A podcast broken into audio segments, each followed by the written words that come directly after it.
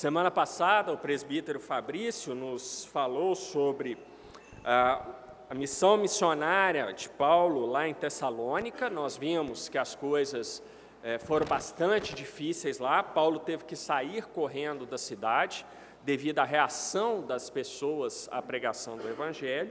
E agora nós vamos continuar essa, essa maravilhosa descrição que há no livro de Atos. Mas antes de começarmos, feche seus olhos, incline suas cabeças, vamos orar ao nosso Deus.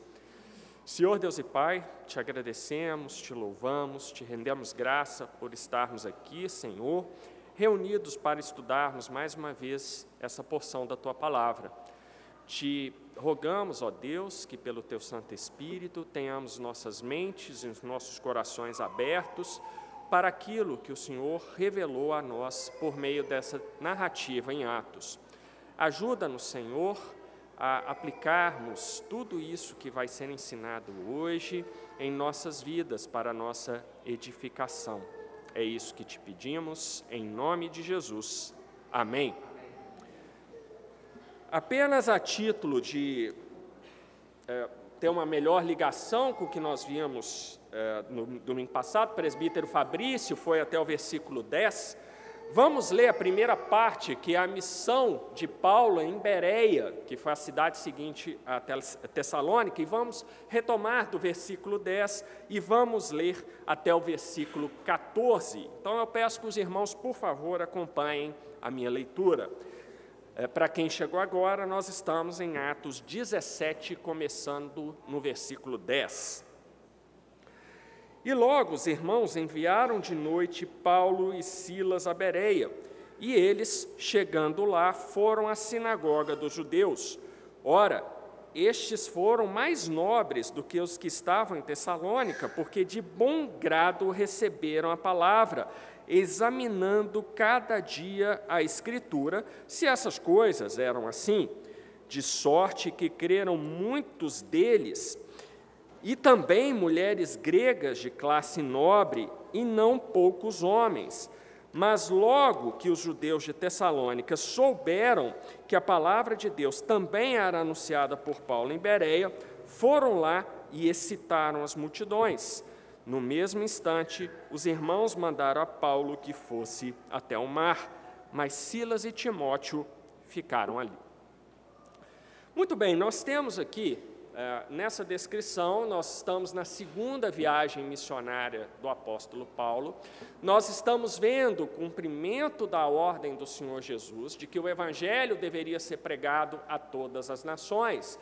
E o apóstolo Paulo, juntamente com seus eh, companheiros de viagem, estava levando o Evangelho às regiões gentílicas. No domingo passado, nós vimos que Paulo chegou a Tessalônica, foi muito mal recebido lá, a pregação do Evangelho encontrou uma oposição muito forte dos judeus daquela região. Esses judeus conspiraram para perseguir Paulo, e a situação ficou de uma tal maneira que Paulo teve que sair fugido ali da cidade. Mas aqui nós vemos no versículo dez, que de noite... Os irmãos, os crentes lá de Tessalônica, enviaram Paulo e Silas para Bereia, que era uma outra cidade ali da região. Os irmãos podem imaginar, puxa vida, se você faz um trabalho como você fez em Tessalônica e encontrou tanta oposição, sua vida correu risco, mas, mas você consegue sair daquela cidade, qual é a primeira coisa que você pensa? Bom, agora que eu saí de Tessalônica, eu estou em outra cidade, agora eu vou ficar sossegado aqui, vou ficar quieto no meu canto para não passar por aquilo novamente. Mas Lucas registra que não foi o caso de Paulo. Ele e Silas, chegando à cidade, foram fazer o quê? Foram à sinagoga dos judeus para pregar novamente o Evangelho. Aqui Lucas é extremamente sucinto na sua narrativa, e às vezes nós temos uma ideia de que Paulo e Silas chegaram em Bereia e foram imediatamente para a sinagoga. Mas não é bem isso que o texto dá a entender. Pode ser isso sim, mas ah, o texto também dá a entender que eles chegaram a Bereia, foram descansar, e no dia seguinte então foram à sinagoga.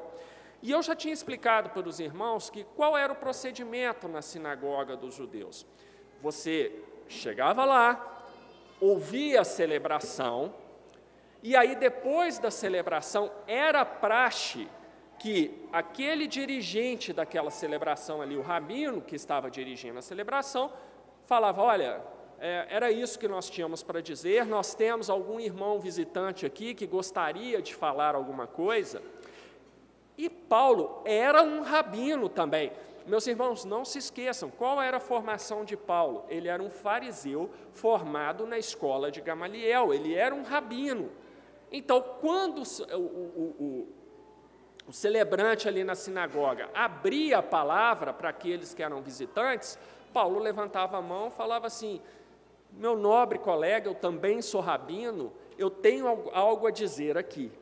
Então, facultava-se a palavra àquela pessoa.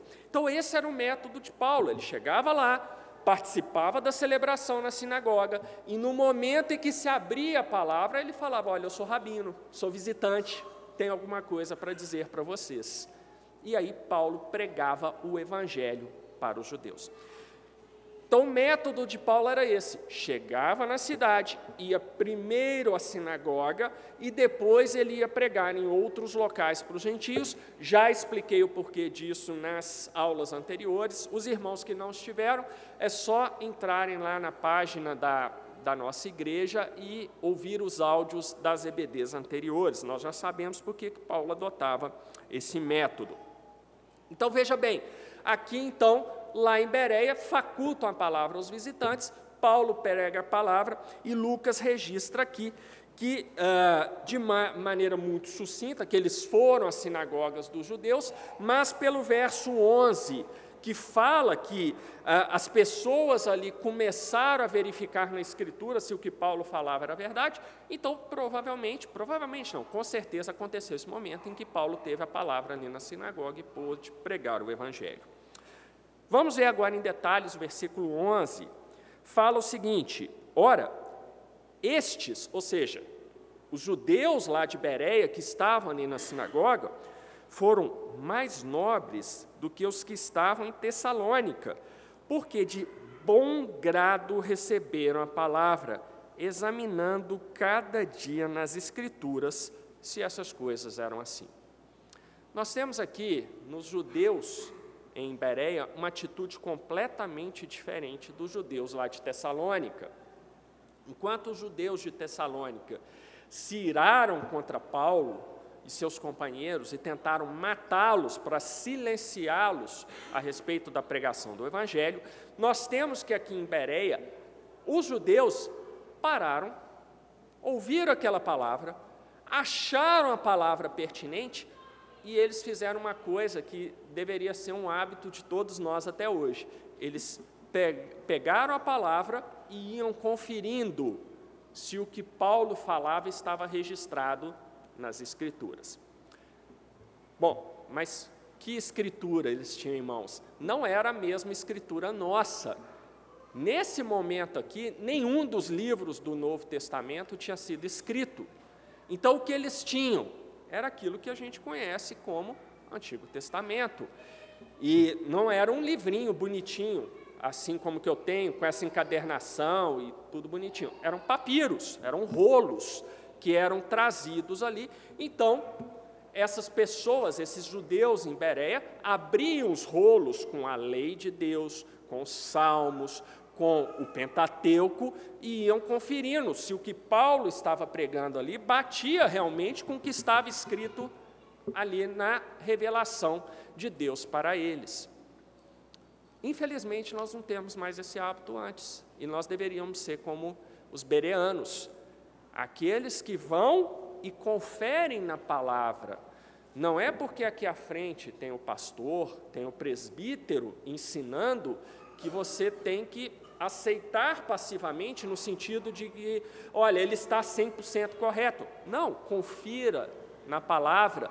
Esse hábito que nós temos de, antes de uma E B D, antes do sermão, abrir a palavra de Deus e lermos junto com quem está pregando, quem está ensinando, isso é extremamente saudável, mas não é só isso.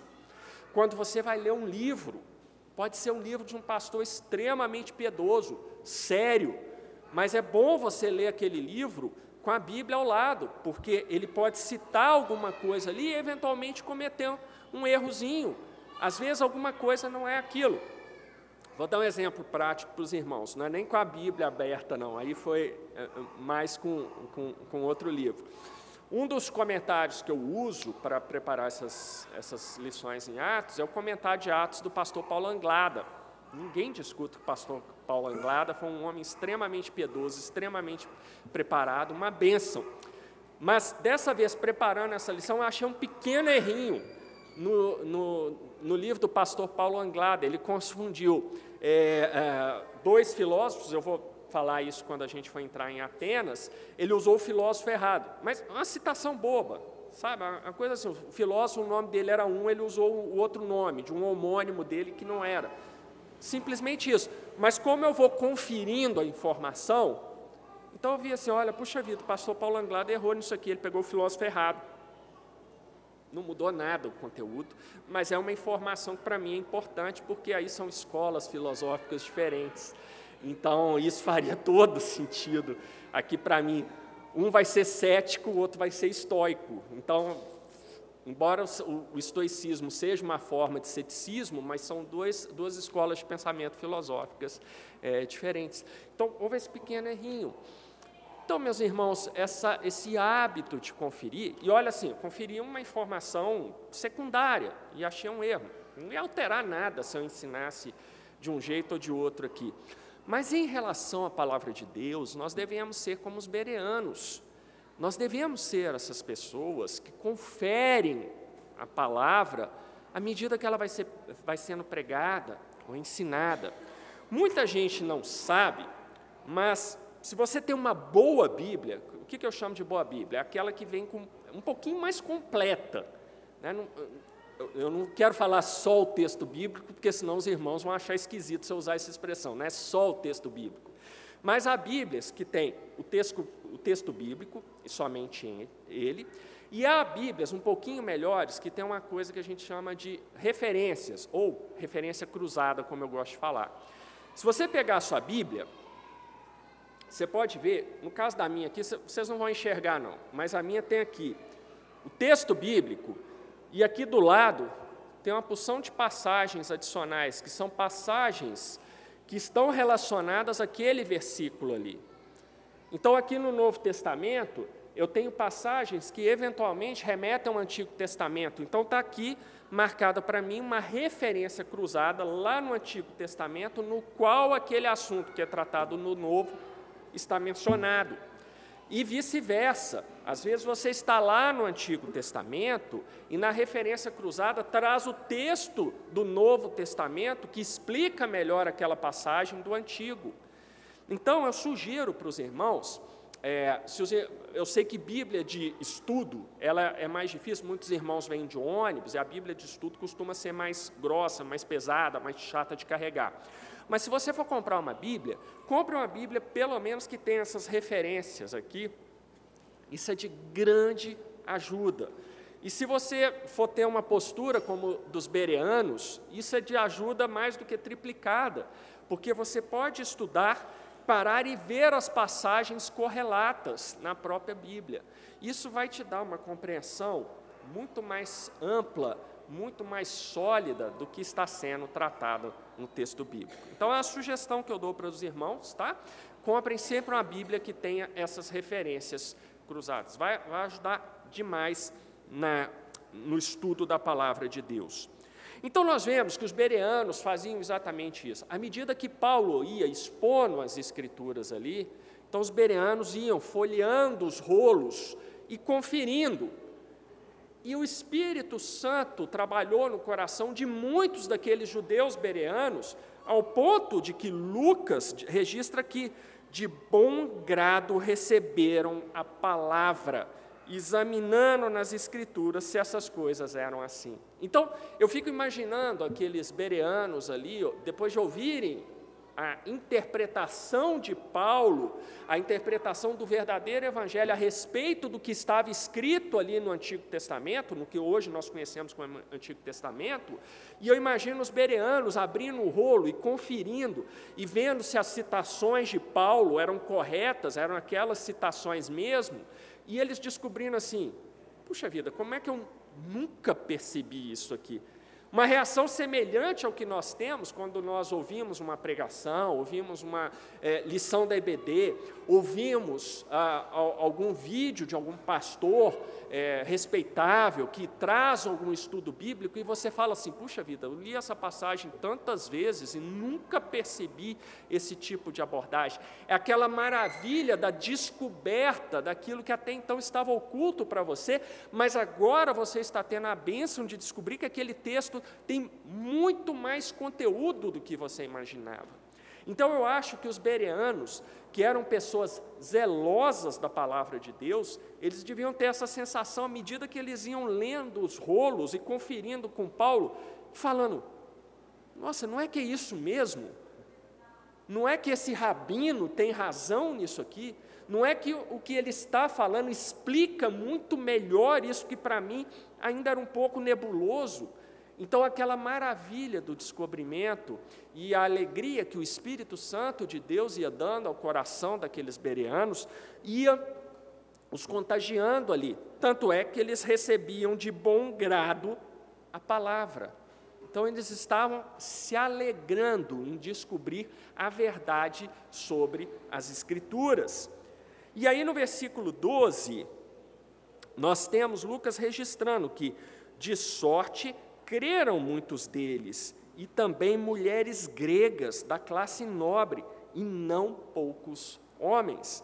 Então, olha só, há alguns grupos que são mencionados aqui. O primeiro grupo, de sorte que creram muitos deles. Quem são eles? São os judeus bereanos, aqueles judeus que frequentavam as sinagogas. Então, judeus foram convertidos pela pregação de Paulo. Mas também mulheres gregas de classe nobre. Mulheres gregas, nós já aprendemos aqui nessa lição de Atos, que o termo grego normalmente designa os gentios. Então, mulheres gentias de classe nobre, ou seja, eram mulheres da nobreza ali da cidade, da nobreza de Bereia. Então, o evangelho ia chegando a essas classes mais abastadas ali naquela cidade. E Lucas também registra que muitos homens também creram na pregação da palavra. Olha só que coisa maravilhosa, gente. Paulo sai de uma experiência que eu classificaria como traumática em Tessalônica. E aí Deus, providencialmente, o leva para Bereia e permite que Paulo tenha uma experiência completamente diferente lá em Bereia. Aquilo que ele pregou na sinagoga tocou o coração daquelas pessoas, elas foram convencidas dos seus pecados, elas foram convencidas da necessidade de se reconciliarem com Deus e aceitaram a pregação do evangelho como verdadeira e foram convertidas aqui naque, naquele momento e se alegraram com isso. Então, olha que coisa maravilhosa, você sai de uma situação ruim e cai numa situação em que você tem o oposto do que você te, tinha vivido até então. Então, eu imagino a alegria no coração de Paulo, de Silas, de todos os que os acompanhavam, inclusive Lucas, né, que é o nosso redator aqui, imagina a alegria disso, eles falando, puxa vida, lá em Bereia, as coisas saíram de controle, oh, desculpem, lá em Tessalônica as coisas saíram de controle, mas agora em Bereia nós temos algo completamente diferente, uma coisa maravilhosa, o evangelho sendo pregado e sendo aceito entre judeus e gentios aqui nessa cidade. Mas uma coisa que eu acho muito boa na Bíblia, entre as várias coisas, é que a Bíblia retrata a, a vida como ela é, o mundo contaminado pelo pecado como ele realmente é. E eu tenho dito muito para os irmãos que num mundo em que nós ainda temos a presença do pecado, muitas vezes a alegria, as alegrias que Deus nos dá, vêm acompanhado também, acompanhadas também de dor e de sofrimento. É uma contradição desse mundo. é uma contradição. Né? Você fica alegre por uma coisa, mas vem outra acontecendo, te afetando ou afetando até quem você não conhece. Mas nesse mundo, nós temos as duas situações misturadas. A Bíblia nos ensina que com a volta do Senhor Jesus e a restauração desse mundo, esse tipo de situação vai ser completamente resolvida. Nós não teremos mais dor, sofrimento, aflições, nós teremos só a alegria de estarmos na presença de Deus o tempo inteiro. Então, essa mistura, ela vai deixar de existir, mas só lá. Até que o lá se torne a realidade, é isso aí que nós temos, é isso aí que nós temos, alegria e tristeza vindo juntas. E é, e é maravilhoso que a palavra de Deus não nega essa informação a nós, ela não mente, ela não fala que porque você se tornou crente, a sua vida passou a ser maravilhosa. Ela não fala que o fato de você ser crente significa que você vai ter o emprego dos sonhos, com o salário dos sonhos, com o carro dos sonhos, com a casa dos sonhos, que você vai ter o casamento dos sonhos, que você vai ter os filhos dos sonhos, que tudo vai ficar bem na sua vida. Não, ela fala o seguinte, olha, é, uma vez que você está com Cristo, a sua vida já melhorou infinitamente, mas não necessariamente no sentido que você pensa, né? Não necessariamente nesse sentido temporal, das coisas que nós temos aqui, da vida que você vai ter que levar todo dia. É, no mundo você vai continuar tendo aflições, mas a palavra do Senhor Jesus é que nós devemos ter bom ânimo, nós, nos deve, nós devemos nos apegar a, eles, a Ele, e apesar de todas as aflições, nós devemos ter a confiança de que um dia vai passar, um dia tudo vai ficar resolvido. Se nós morrermos antes da volta do Senhor Jesus, nós estaremos com Ele no céu. Se nós estivermos vivos quando o Senhor Jesus vier, nós estaremos com Ele numa nova terra completamente restaurada, sem pecado, sem dor, sem sofrimento. Ou seja, a nossa situação futuro, futura vai ser cem por cento melhor, mas é uma situação futura, ainda não aconteceu. E aqui nós temos isso, veja, lá em Tessalônica, situação traumática, Paulo sai fugido dali, vai para Bereia, tem a alegria de ver o Evangelho penetrando nos corações daquelas pessoas ali, tanto judeus como gentios, aceitando o Evangelho, se convencendo da veracidade do Evangelho. Que alegria, agora vamos todo mundo de mãos dadas, o mundo agora está florido, está maravilhoso, o problema está resolvido. Não, não está. Versículo treze. Mas logo que os judeus de Tessalônica souberam que a palavra de Deus também era anunciada por Paulo em Bereia, foram lá e excitaram as multidões. Ou seja, quando tudo parecia bem, não sei se era o caso do apóstolo Paulo, experiente, sabendo como, que, como são as coisas nesse mundo decaído em que nós vivemos, eu não sei se ele tinha essas, essas esperanças pueris, mas talvez algum companheiro de viagem ali menos experiente, falando, puxa, daqui para frente é só para frente, mas, às vezes, o daqui para frente é só para trás. E o que nós lemos aqui é o que? Aqueles judeus lá em Tessalônica, que perseguiram Paulo, eles não deviam ter um, um lote para carpir, né? Pegaram, viajaram até Bereia, porque souberam que Paulo estava pregando o Evangelho até Bereia, e foram lá excitar as multidões. É... Esse assunto multidões na Bíblia, meus irmãos, isso daí daria uma série de E B D ou pelo menos um ou dois sermões, porque a forma que a Bíblia trata as multidões, ela é muito importante para nós. Eu não vou ter tempo de explorar esse assunto aqui não, mas indo direto ao que interessa para nós nesse momento na E B D. As multidões na Bíblia são sempre volúveis. As multidões são aquelas que, num dia, falam que Paulo e Barnabé eram deuses gregos, e cinco minutos depois querem matar os dois. Essas são as multidões.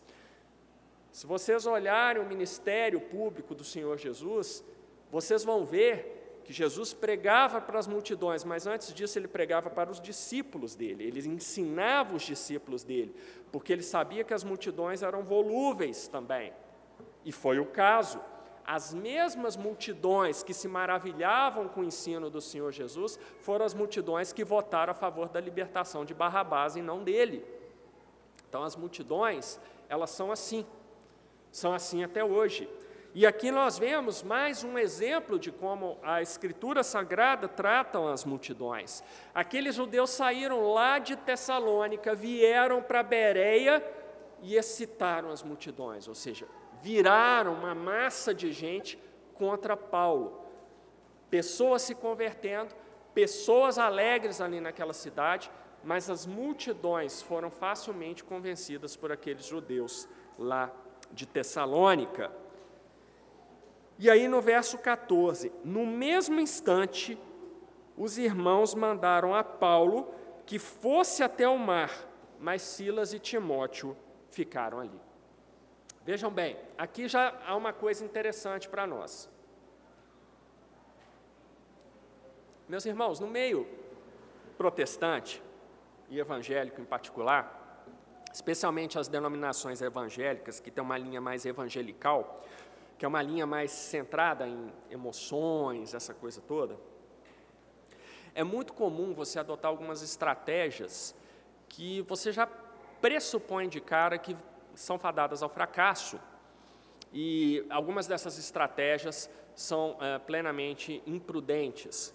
Eu gosto muito de citar um, um caso que é registrado na nossa literatura, né? Alguns irmãos vão talvez achar estranho o que eu vou falar, mas é um caso que eu considero de imprudência, que foi do, do missionário norte-americano Jim Elliot, que foi pregar para uma tribo de índios no Equador.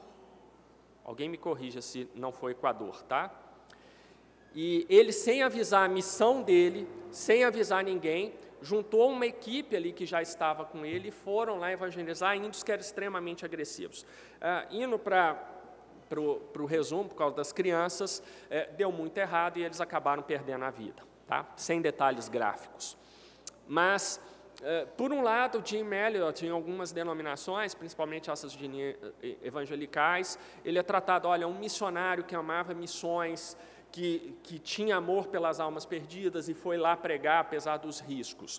Paulo também tinha esse amor por missões. Os crentes que estavam ali junto com Paulo, orando com ele, dando apoio logístico, inclusive, onde quer que ele fosse, também tinham esse amor por missões. Mas uma coisa é ter amor por missões, uma coisa é ter amor pela pregação do Evangelho, e outra coisa é você ser imprudente e colocar a sua vida em risco sem que haja necessidade daquilo. E o caso do Jim Elliot foi isso. É, não tenho dúvidas que era um crente piedoso, está na presença do Senhor Jesus, mas ele cometeu uma imprudência da forma que ele decidiu pregar o Evangelho ali para aquela turma. E aqui, ali para aquela tribo, turma é porque eu voltei essa semana para, para a universidade, aí turma, daqui a pouco eu solto um aluno aqui, então os irmãos perdoem, é, por favor. Mas aqui o que nós vemos é um ato de prudência daqueles irmãos. Aqueles irmãos e o próprio apóstolo Paulo sentiram, e certamente aí foi o Espírito Santo que tocou os corações deles, que não era momento de nenhum deles ser martirizado, que havia uma alternativa. O Evangelho havia sido pregado, crentes estavam ali em Bereia, mas que manter Paulo ali com esses judeus que saíram de Tessalônica, com o, o, a intenção de insuflar as multidões, para que as multidões matassem Paulo, eles perceberam, Paulo, o irmão não tem que ficar aqui, saia daqui. Tá? Vamos fazer o seguinte, deixa Timóteo e Silas conosco, porque Timóteo e Silas estavam menos visados, eles ficam aqui dando um apoio para esses irmãos em Bereia, e você sai daqui. Não é hora de você ser mártir. E Paulo consentiu com essas ideias, com essa ideia dos irmãos lá. E olha só que interessante, muita gente lendo o versículo catorze fala assim, bom, então Paulo foi para o mar, e aí ele pegou um, um navio e foi para Atenas, que seria o próximo destino. Mas Lucas não fala que Paulo pegou um navio e foi para Atenas. Olha só, o que Lucas registra aqui, no mesmo instante os irmãos mandaram a Paulo que fosse até o mar, mas Silas e Timóteo ficaram ali, em Bereia. E lá no versículo quinze, a gente já entrando um pouquinho para frente, fala o seguinte: e os que acompanhavam Paulo o levaram até Atenas. Não está falado que ele foi de barco.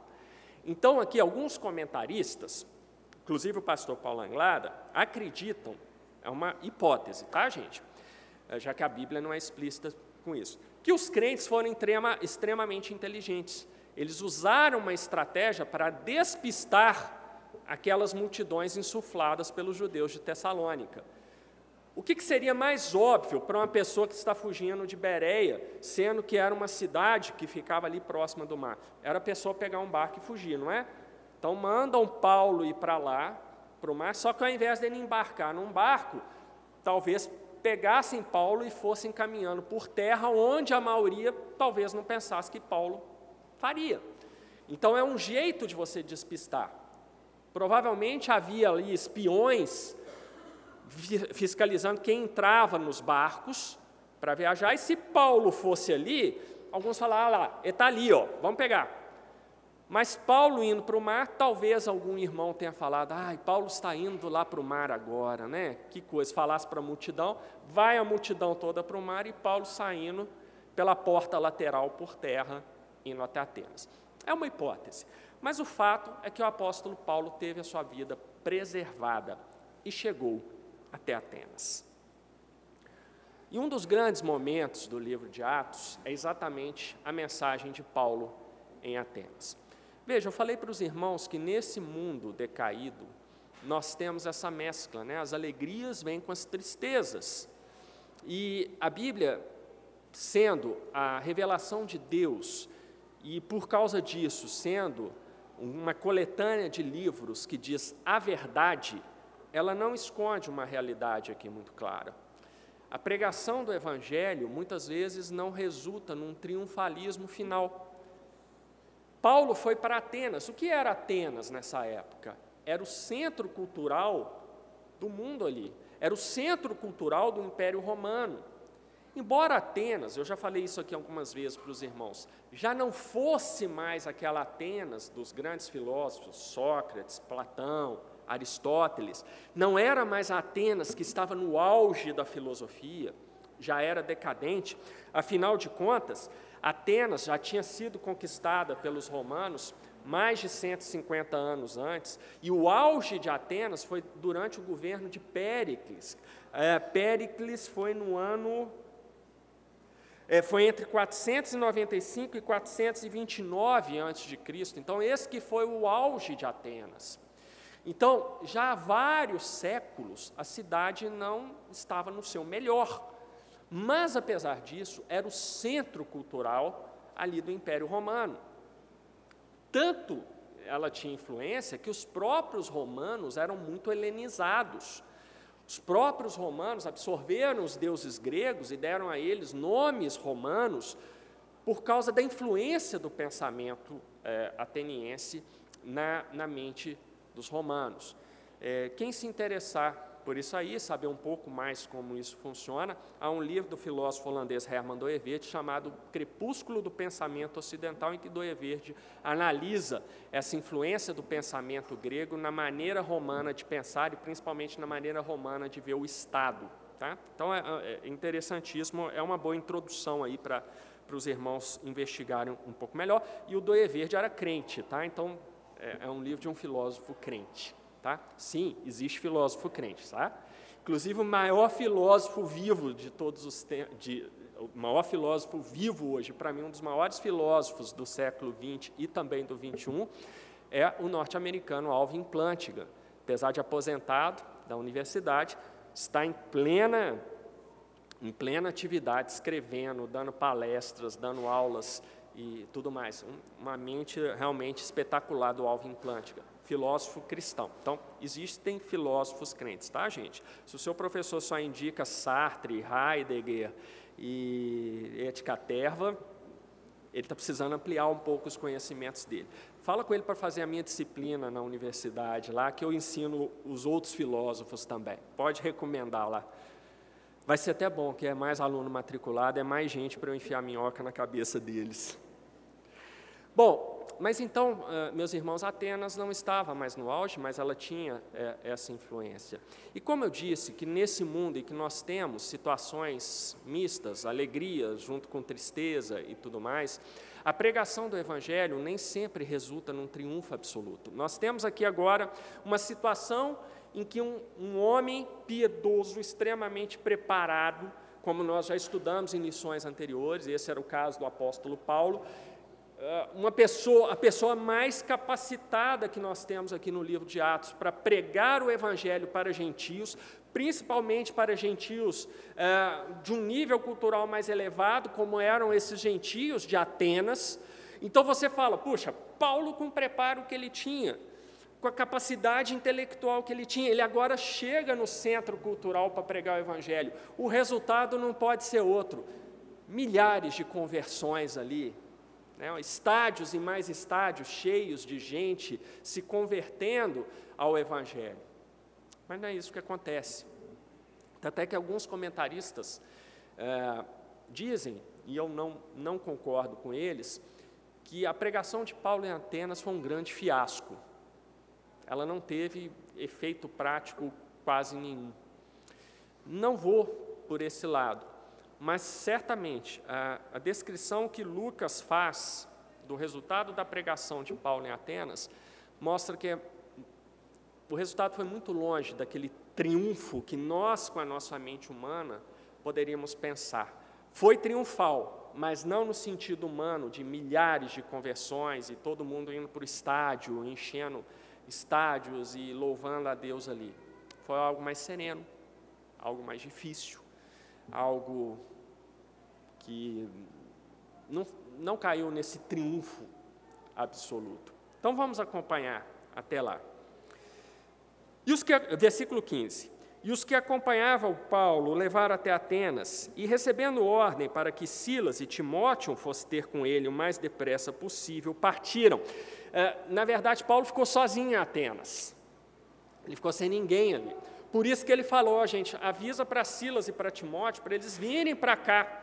Só que alguns comentaristas dizem que Silas e Timóteo provavelmente se demoraram bastante lá em Bereia. Tanto é que eles não encontram Paulo em Atenas. Eles só, só vão encontrar Paulo mais adiante. Então, em Atenas, era Paulo com Paulo. Estava sozinho mesmo ali. E, enquanto Paulo os esperava em Atenas, seu espírito se agitava a si mesmo, vendo a cidade tão entregue à idolatria. Vamos parar aqui. Paulo era um homem profundamente piedoso, um crente no Senhor Jesus. Nós acompanhamos aqui a conversão de Paulo, vimos a obra que o Espírito Santo fez no coração de Paulo, transformando-o de um fariseu perseguidor da igreja em um apóstolo do Senhor Jesus, o apóstolo dos gentios, aquele que estava levando a mensagem do Evangelho à Europa. Então, a mensagem do Evangelho saiu ali da circunvizinhança de Jerusalém, agora já tinha chegado à Europa, estava se expandindo, cumprindo aquilo que o Senhor Jesus havia determinado, de que o Evangelho tinha que ser pregado a todas as nações. Mas agora, Paulo, como esse homem piedoso, ele chega no centro cultural do mundo romano da época e o que ele vê é uma tremenda idolatria em todos os lugares. Para onde ele olha, ele vê adoração a deuses. Guardando as, a analogia, é uma, um sentimento que a gente tem quando a gente frequenta algumas cidades do Brasil. Algumas cidades são extremamente idólatras, e você sente isso. Aqui em Minas Gerais, na Bahia, em outros estados, é muito difícil, meus irmãos, muito difícil você ver o nível de idolatria. E olha que interessante, muitas vezes nós vendo esse nível de idolatria, a nossa reação é de indiferença, né? É do tipo assim, ah, faz parte, né? Meus irmãos, faz parte do mundo decaído, e por isso nós deveríamos ter a mesma reação de Paulo. Paulo, quando viu aquela idolatria em Atenas, Lucas registra que o seu espírito se agitava em si mesmo. A ideia do texto original aqui é que as entranhas de Paulo se revolviam, sabe, como se ele estivesse tendo aquela cólica forte de ver aquela idolatria, ver aquele povo entregue a idolatria, entrega essas coisas todas. Então, a Bíblia, a Lucas registra muito bem que Paulo se incomodava profundamente com aquilo, ele se revoltava em ver aquilo. E essa deveria ser a nossa reação, meus irmãos. Essa deveria ser a nossa reação quando nós caminhamos aqui para peregrinos aos domingos e nós vemos as pessoas indo para o supermercado, fazendo uh, caminhada, passeando com cachorro. Uh, nada contra passear com cachorro no domingo, não. Você pode passear com cachorro no domingo, mas o que eu quero dizer é que as pessoas passeiam com cachorro e voltam para casa. Uh, Deus simplesmente não existe para essas pessoas. As pessoas vão a jogos de futebol em pleno domingo. E tudo bem, porque Deus não existe para essas pessoas. Então, nós deveríamos ver, aqui Paulo viu isso em Atenas, mas nós deveríamos ver isso em Belo Horizonte, em Vespasiano, em Lagoa Santa, onde quer que você more. Mas vendo essas coisas, nós deveríamos nos sentir profundamente incomodados por esse estado de idolatria das pessoas. Idolatria em que sentido? As pessoas não querem Deus, elas cultuam a sua vida, o seu trabalho, o seu dinheiro, a ida ao estádio, a, a ida ao churrasco dos amigos em pleno domingo. Isso é idolatria, porque são coisas que não estão engrandecendo o Criador, mas engrandecendo algum elemento da criação. Então, isso é idolatria do coração. Nós não deveríamos ficar passivos diante dessa coisa, passivos no sentido de olhar para isso e achar, tudo bem, tudo bem, é, assim é a vida, né? Não, a vida não deveria ser assim. Um dia ela não será assim, mas ainda que ela seja assim hoje, nós não temos que gostar disso. Então, é uma primeira reflexão que nós devemos fazer. Se nós temos esse estado de apatia com essas coisas que nós vemos diariamente em Belo Horizonte,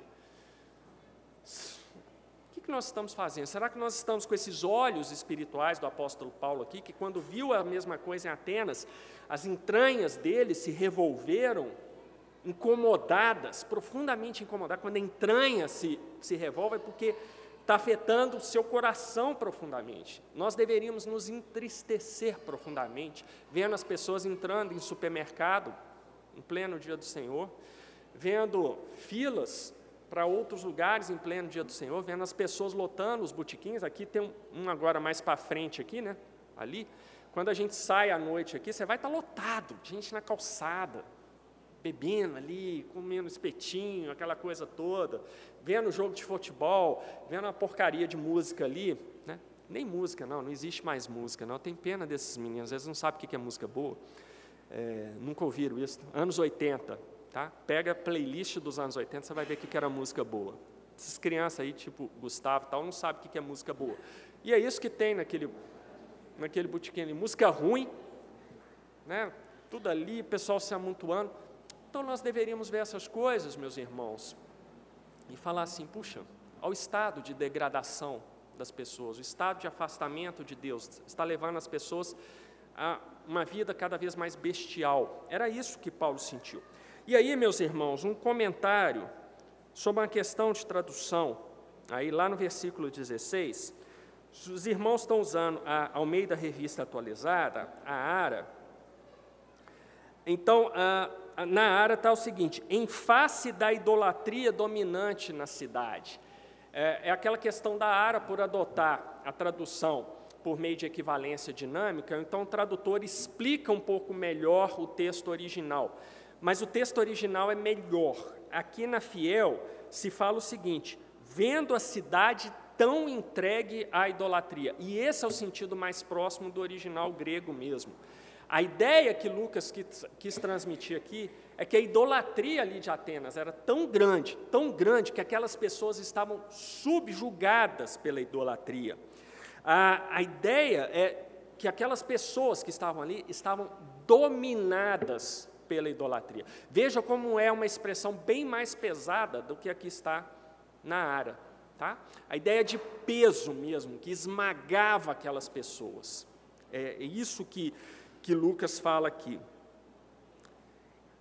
Bom, Paulo podia chegar, ver, ficar revoltado, mas falar assim, poxa, eu já saí fugido de duas cidades, aqui eu vou ficar quieto, vou aproveitar, visitar os pontos turísticos, tirar umas fotos, postar no Instagram, ficar mais quieto aqui, dá uma descansada, né? porque, afinal de contas, lá em Tessalônica, em Bereia, a coisa não foi muito fácil, então vou aproveitar aqui e fazer um turismo, pegar um navio, visitar ilhas gregas, né, Santorini, Mykonos, essa coisa toda, aquela coisa que todo mundo quer fazer, né, mas que é caro demais, né? Mas, então, a gente vai fazer isso. Não. Paulo, sendo piedoso como ele era, ao invés de fazer um tour ali, contratar um guia, passear pela cidade, veja o que o versículo dezessete fala que ele fez. É, Paulo devia ter aprendido, né? Ah, pregar o evangelho, começar por sinagoga, dá errado. dezessete. De sorte que disputava na sinagoga com judeus e religiosos, e todos os dias na praça com os que se apresentavam. Paulo mudou? Não, fez a mesma coisa. Chegou lá, bom, estou sozinho aqui, esse povo está entregue ao pecado da idolatria, isso aqui é opressivo, eu vou tomar uma providência. Vou para a sinagoga, vou começar tudo de novo. E aí vai o processo.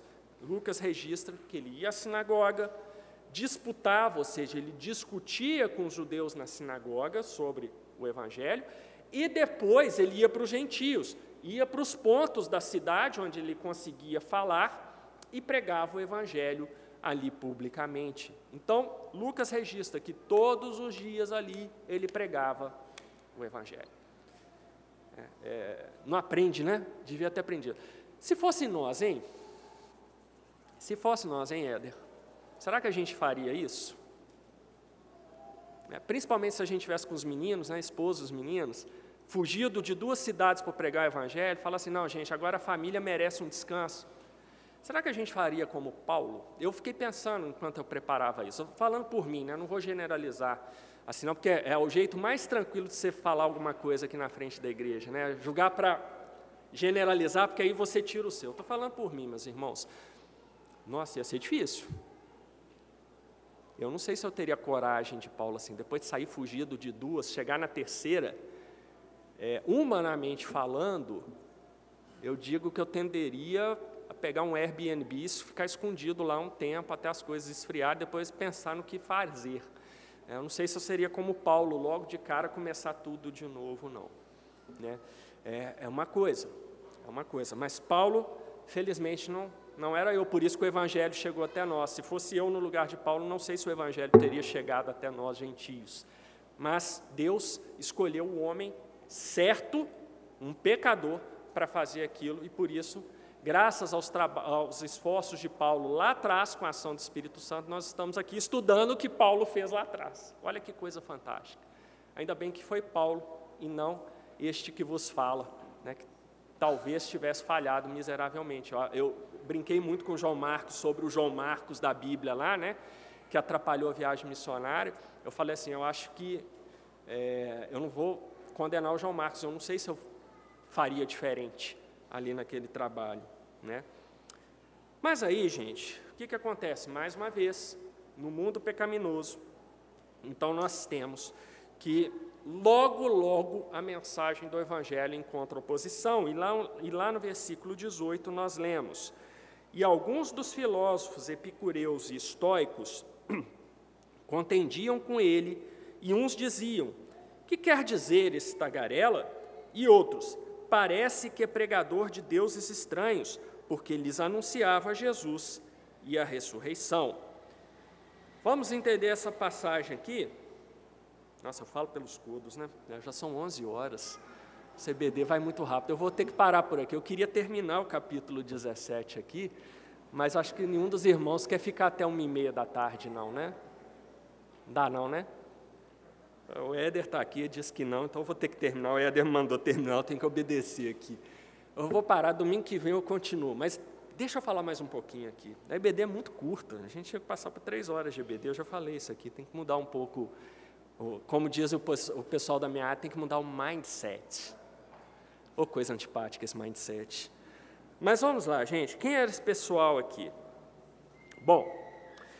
Uh, filósofos epicureus e estoicos. Então, eu trouxe aqui para os irmãos a explicação bem sucinta do que era, que era esse povo aí. Os epicureus, eles eram membros de um movimento filosófico fundado por Epicuro de Samos, que viveu entre trezentos e quarenta e um e duzentos e setenta antes de Cristo.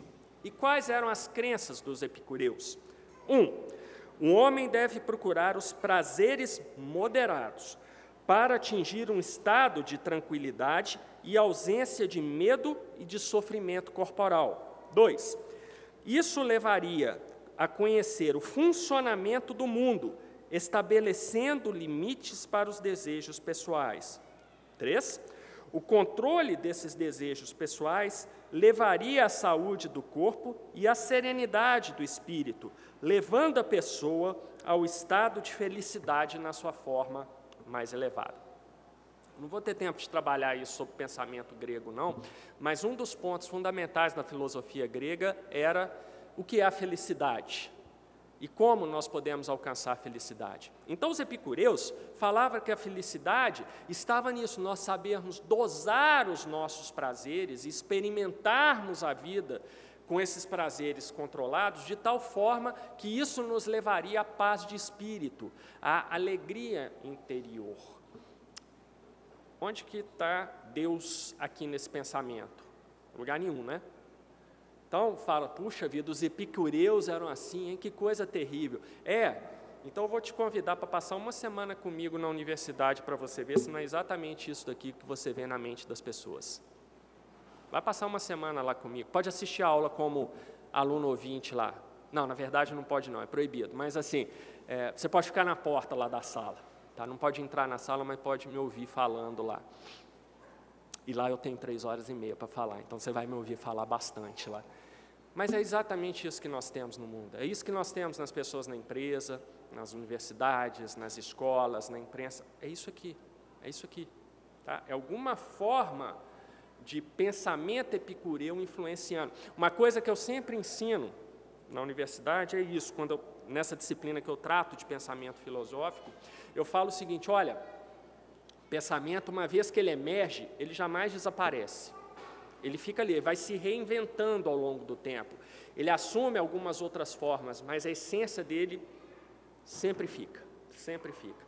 Então, nós vemos, em pleno dois mil e vinte e quatro, nós temos uh, ecos lá do epicurismo da época de Paulo, na maneira das pessoas pensarem na nossa sociedade. E os estoicos? Bom, eles eram membros do movimento filosófico fundado pelo cipriota Zenão de Cítio. Aqui que o pastor Paulo Anglada enganou, porque ele usou Zenão de Eleia, que é o fundador do ceticismo. E, e aí o pastor Paulo Anglada me fez investir um bastante tempo, porque eu falei assim, não, mas Zenão de Eleia, além do ceticismo, ele também é fundador do estoicismo, e aí eu fui pesquisar, e não, é porque houve um errinho, é Zenão de Cítio, que é o fundador. É, Cítio com C, tá, gente? É o fundador do movimento estoico. E Zenão de Cítio viveu entre trezentos e trinta e três e duzentos e sessenta e três antes de Cristo Quais eram as crenças dos estoicos? E agora eu vou terminar a E B D aqui nesse ponto para a gente continuar no domingo que vem, que tem muita coisa para trazer aqui, tá? E o Fabrício não está aqui e eu vou falar de coisas que foram escritas pelo Cornelius Van Til e o Fabrício tem que estar aqui, porque ele vai até chorar de alegria aqui, vai lá para o fundo chorar, porque eu vou citar o Cornelius Van Til na, na próxima E B D. Mas vamos lá, coisas que os estoicos acreditavam. Primeiro, uh, era uma filosofia baseada num sistema uh, sustentado pela lógica, pela razão e pela prática de virtudes como forma de atingir uma vida ética de acordo com a natureza. O, o, os estoicos eram panteístas, eles acreditavam que não é o Deus criador, que nós acreditamos, mas que os deuses estavam em tudo que era criado, tudo tinha Deus. Se você ouve essas coisas aí de celebridades de televisão ou de YouTube, não é à toa, está aqui, ó, desde a época lá da Grécia. As emoções uh, destrutivas adivinham de erros de julgamento. Então, é virtuoso manter uma vontade que está de acordo com a natureza. E a melhor indicação da filosofia de um indivíduo não era o que uma pessoa diz, mas como essa pessoa se comporta em relação à natureza, como é que ela se posiciona em relação à natureza. Se ela, olha a expressão, gente, vocês devem ter ouvido. Se ela está vivendo em harmonia com a natureza. Já ouviram isso no pessoal de pleno século vinte e um, olha onde começou esse tipo de coisa. E, finalmente, conclusão dos estoicos. Para viver uma boa vida, era preciso entender a ordem natural, uma vez que eles ensinavam que tudo estava enraizado na natureza. Aqui, se eu tivesse tempo, eu ia mostrar para vocês a crença em Moira, que era a divindade impessoal, que ordenava todas as coisas, que era o princípio lógico de todas as coisas, mas a gente não vai ter tempo. Mas era essa a visão dos estoicos. E eram esses filósofos que abordaram Paulo. E por que eles abordaram Paulo? Vocês vão saber no domingo que vem, que eu vou parar por aqui. Tá? Então, é, mas tem uma razão importante do porquê eles abordaram Paulo. Se eles não acreditavam em nada do que Paulo estava falando, mas porque eles se interessaram em ouvir. Só, não, mas só para finalizar, porque isso aqui tem que passar. O tagarelo. Gente, é muito pouco tempo. Vamos fazer uma votação aqui, convocar uma assembleia, três horas e meia de A B D, vamos? Uma hora, menos de uma hora de A B D, gente. Eu, na universidade eu estou no aquecimento, em uma hora, assim, a primeira hora é só o meu aquecimento, depois eu começo a aula de verdade. Mas, mas vamos lá, é, só uma questão aqui, a expressão que está aí na área, que é a mesma que está aqui no fiel, né? Lá no versículo dezoito, que quer dizer esse tagarela? É, a gente esqueceu que tagarela significa exatamente pessoas que falam palavras sem sentido. Essa é a acepção de tagarela. Aqui no original, eles usam termos que é, que é chamado de espermologos. É o termo tagarela que está aqui. Esperma, em grego, significa semente. O logos tem N acepções, mas uma delas é palavras. Espermologos era um tipo de pássaro que vivia lá naquela região e que ele ficava catando sementinhas, assim, qualquer coisa que estava jogada no chão, ele ia lá, ia lá e catava. Tá, mas o que, que isso tem a ver com a lição da E B D? Para os irmãos verem que o termo que esses filósofos usaram para se referir ao apóstolo Paulo era um termo extremamente ofensivo. Era do tipo assim, aqui a nossa tradução suavizou o sentido original. Quem é esse falador de bobagem? Era isso que eles estavam dizendo, na verdade, Paulo, chamando Paulo desse pássaro, o espermologos lá, o cata-semente, né, o cata-palavras lá. Então, era algo que já sinalizava uma reação é, não muito amistosa à pregação do Evangelho de Paulo. E, ainda assim, nós vamos ver que eles chamaram Paulo para se explicar para eles e o porquê os irmãos saberão. Só no domingo que vem, se o Senhor assim o permitir. Se ele voltar antes, melhor ainda, a gente não precisa nem ocupar é, tempo com isso, que a gente vai estar aprendendo coisas mais maravilhosas ainda. Bom, já que é uma hora mesmo, é o que tem para o almoço, então vou encerrar por aqui. Perguntas? O Elbert não está aí não, né? Não, ótimo. Gibran. Gibran tem que perguntar, porque ele vai ser o meu vizinho, eu tenho que ter boas relações com eles. É isso aí, compadre. É, lá no versículo onze, você falou que, que o dez e onze, né, que o Paulo ia para a sinagoga, mas depois fala que os de Bereia, os de Tessalônica, eles é, examinavam todos os dias as escrituras para ver se as coisas eram de fato assim. E aí a minha pergunta é, a rotina de Paulo na sinagoga, ela era todo dia, ou ela era tipo, só sábado, né, no dia que eles tinham as reuniões, e aí durante a semana o pessoal ficava examinando, e como que isso aplica, como que você vê que isso aplica hoje à nossa rotina aí de devocional e de participação, né, de estudo da palavra de Deus e tudo mais? Sim, é, essa é uma boa pergunta, e o pastor Paulo Anglada, inclusive, comenta isso no, no, num dos volumes do livro dele. A rotina é o seguinte, o sábado, Shabat, era a celebração principal. Como nós temos o culto de domingo, eles tinham a celebração principal na sinagoga no sábado. E era nessa celebração principal que se facultava a palavra aos visitantes, aos judeus visitantes. Gentio não podia ter a palavra lá. Então, era aí que Paulo pedia a palavra e pregava o evangelho naquela celebração. Fora do sábado, a sinagoga não tinha aquela celebração, mas Paulo ficava ali nas, nas redondezas, às vezes dentro da área da sinagoga, falando com os judeus que iam para ali. Mas essa parte que é narrada aqui, especificamente nesse versículo, se refere a essa celebração do sábado. Tanto é que em outras passagens de Atos que nós estudamos aqui, é, Lucas registra, olha, ele esperou até o sábado seguinte para apresentar, era por causa disso, que era sempre aos sábados. Exatamente, ficava ali ruminando aquilo ali, pensando naquela coisa, e chegava no sábado, olha, agora vamos discutir isso daí. Tá? Uma coisa boa, né? Acho que é uma coisa positiva, nós deveríamos fazer isso, passar a semana pensando na mensagem, né? Para do domingo seguinte, não, não se pode, obviamente, fazer perguntas durante a mensagem, mas para abordar o pastor depois e comentar naquilo que você tinha pensado, como aquilo se encaixou com a mensagem do domingo corrente. É um hábito saudável para pensarmos sobre Deus. Michel. Humberto, a minha dúvida é a seguinte. Quando você, é, quando você falou sobre a gente se indignar com a idolatria, aí, por exemplo, ontem é, a gente passa na rua, vê os bloquinhos de carnaval, muita coisa estranha. Hoje, vindo para cá, os paulistas vindo ver jogo de futebol. Quando eu vejo isso, aí eu entendi que você falando que eu, devo, que, eu tô, que eu tenho que mudar meu coração, eu imagino assim, olha, nós crentes somos minoria, isso está escrito na Bíblia, sempre nós já somos minoria, e isso que, ve, que eu vejo às vezes o povo fazendo na rua é o comum do mundo, é o que...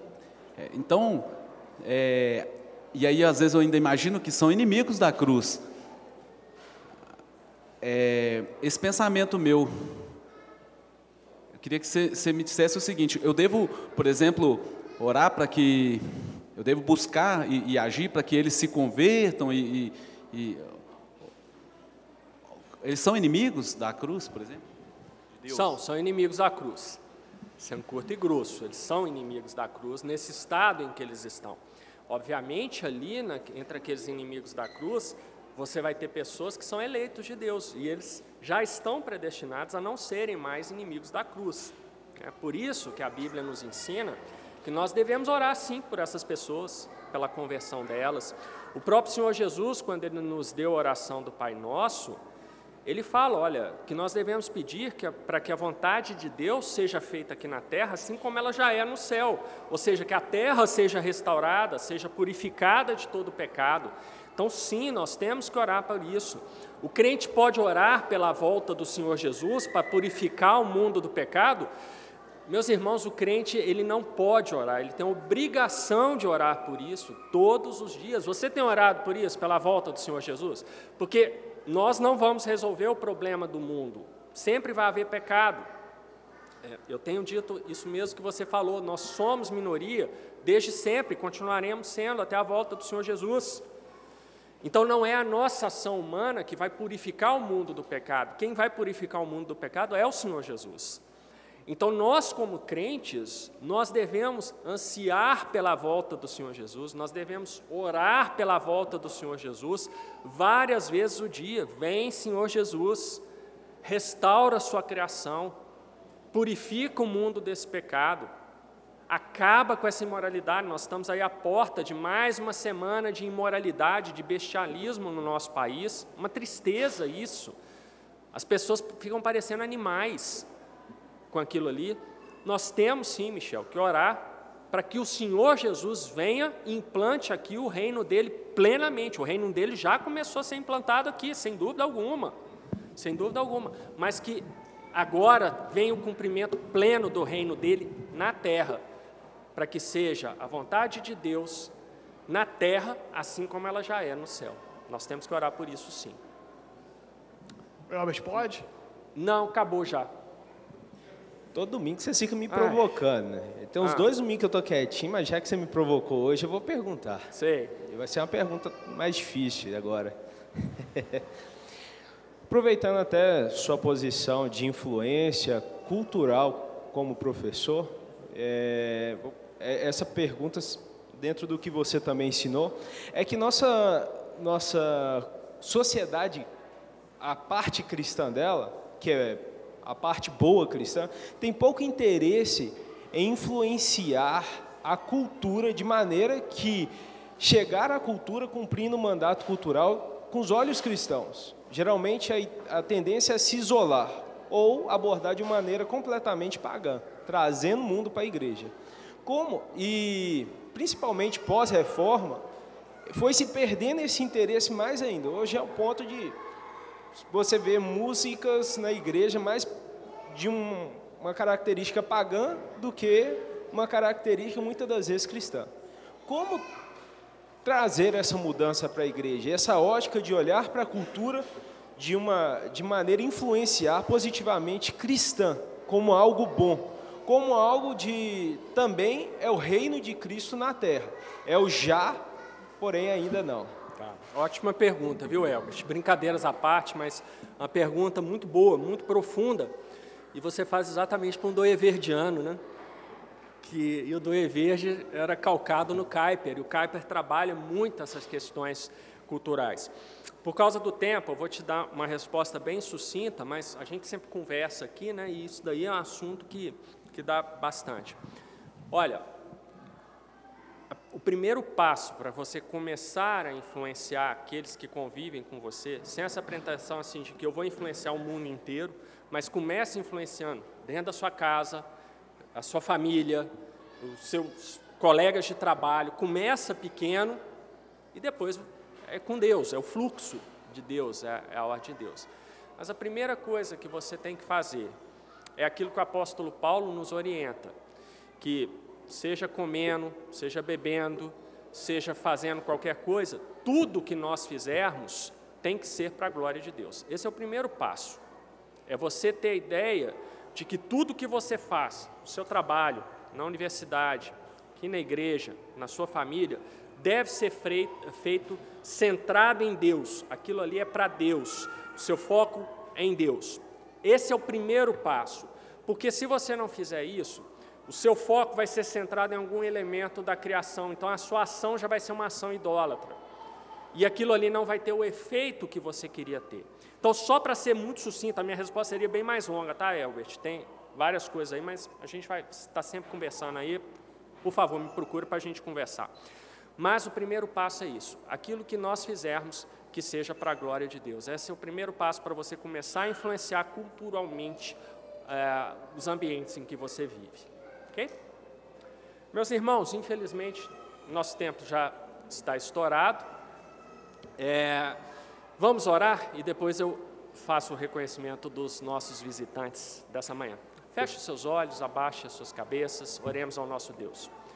Senhor Deus e Pai, nós te louvamos pela Tua palavra, te louvamos, Senhor, porque até hoje ela fala aos nossos corações, às nossas mentes, nos dando, Senhor, aquilo que nós precisamos para que dia a dia na nossa vida nós nos tornemos cada vez mais parecidos com o Senhor Jesus, porque essa é a Tua vontade para todos os Teus santos.